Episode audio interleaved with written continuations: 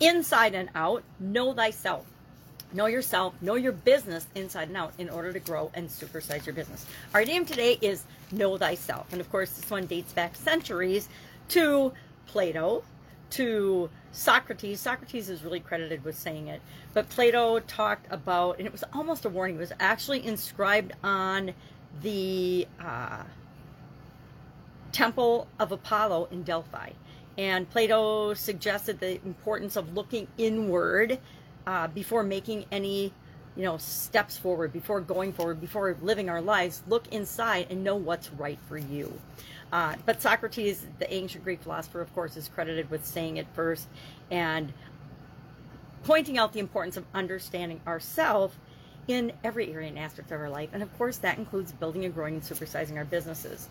So why do we care about knowing ourselves number one we need to know our blind spots. And guess what? We all have them. Not just those of us with limited vision, but all of us on the planet have blind spots in terms of our thoughts, our beliefs, our feelings, our preferences toward or away from things. And we need to know what those are. We need to know what our personal beliefs and prejudices and core values are. We talk about this a lot in order to pick and choose what's right for the business we want to create and how we want to show up in the world. So we want to know what those blind spots are because otherwise our competition will use those against us. People will use those against you, right? They'll use things that we don't even see against us and they'll undermine uh, the efforts that we're trying to make to grow and build and supersize our business.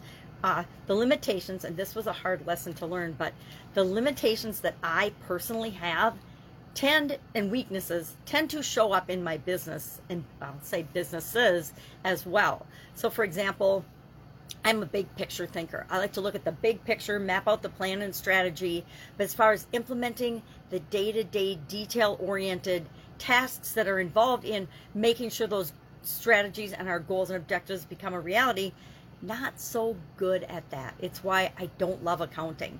I am proficient and I can do accounting, but I kind of hate it, right? So we need to know that the limitations and the weaknesses that we personally have as we're building and growing and supersizing our business will tend to be reflected in our organization unless we take proactive steps to hire and train and coach and delegate and teach and create systems and automations that take care of the areas where we have weaknesses. Uh, people are what make our businesses and in order for us to create the best possible business and set the best example we can in the world, we have to be on a path of personal development and personal growth. I believe that we all need to be lifelong learners. I think the best entrepreneurs, personally, my opinion, of course, are people that are constantly learning and growing and developing themselves, their skills and abilities, at least in some areas and aspects of their life, right? We're not all perfect in every area and aspect of our life, but we want to be trying to continually improve in each of the areas that make us who we are and that are important to us. Um, I encourage myself as well as everyone I come in contact with to continue on a path of personal development read books, learn, join courses, go to seminars, go to networking events, be involved in your industry, be involved in other industries that might be complementary to your industry, uh, things like that. Know your tendencies of thinking. This is actually one that I got, and, and it's actually kind of a secret. It's kind of like gratitude, right? If you practice gratitude, most people don't do it, so it gives you a, a, an actual advantage in your business and in your life.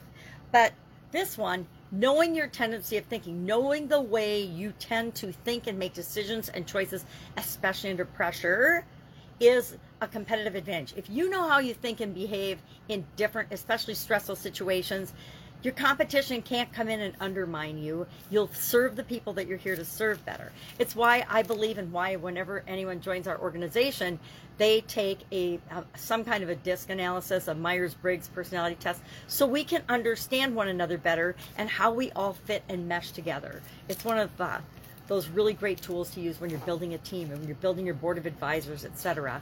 Uh, do the personality thing because a lot of times people don't even know their own thinking tendencies. So we want to make sure that we try to be aware of ours. I tend to think toward the optimistic, positive upside of things.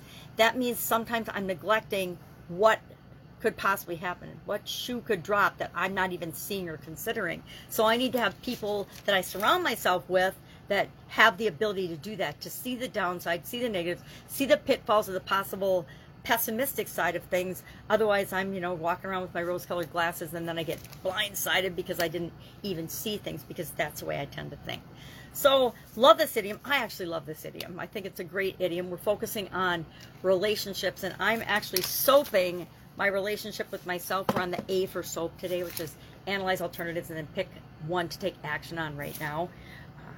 And so I think that knowing yourself, I think you know, nobody can know you better than you can know you. So why would you not want to be the expert in you? And that includes being the expert in your business and industry, etc. All right. Have an awesome day. And I will, of course, be tomorrow with another interesting idiom. What does it mean? Where does it come from? And how might you use it to supersize and grow your business right now?